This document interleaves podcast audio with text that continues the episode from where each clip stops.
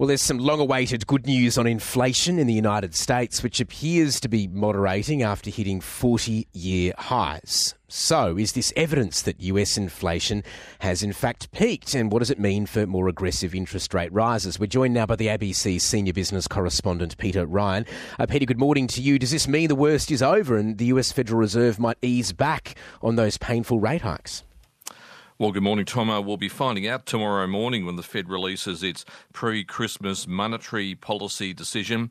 Signs of uh, peaking inflation are, of course, uh, positive, but um, most economists think the Fed will be hiking by another half a percentage point tomorrow. Um, we'll see that uh, decision early tomorrow morning. But commentary from uh, Fed Chairman Jerome Powell will be critical here, given that US consumer prices rose by just a tenth of 1% in November.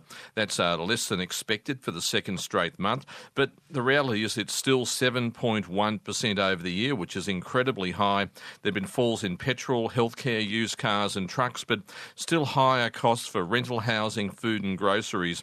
Uh, Wall Street's just closed higher on that optimism that the worst might be over. Of course, all of this resonates here in Australia with inflation set to hit 8%.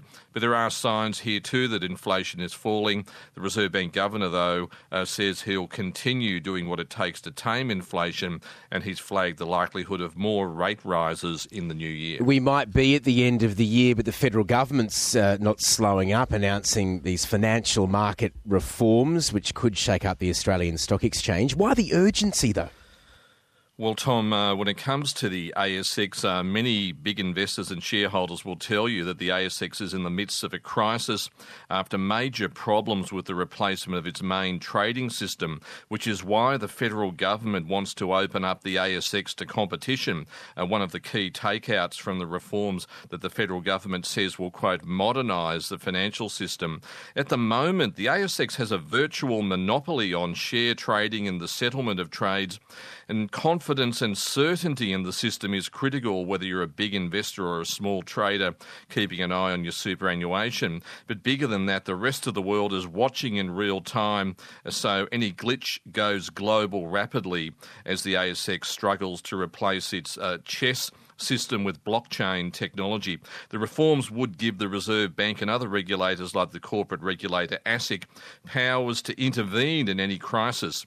I spoke with the Assistant Treasurer Stephen Jones, who says surprisingly, the government and regulators have their hands tied at the moment when it comes to intervening, especially in a crisis. One of the things we've identified uh, in our financial markets law is that we essentially don't have, as a government or as a set of regulators, the the power to intervene when we see a problem emerging in a crisis uh, to turn that crisis around to resolve a crisis that's occurred. And there are two big gaps in our laws. We want to ensure that we're not left in a situation where the Australian Stock Exchange, for example, has had a major problem and the government is powerless to do anything about it. Uh, some people listening to this might be a bit surprised to hear that the, at the moment the Reserve Bank, as you know, one of the top regulators, doesn't have the power to jump in if, say, the stock exchange breaks down and share trades can't take place. Yeah, the stock exchange is a privately operated company in and of itself. Uh, that's a surprise to many Australians who think it's a government entity. And we also want to see more competition, frankly. At the moment, uh, there is a competitor to the ASX, Chi-X, but do you see that as a real competitor or, or enough to really take the ASX on?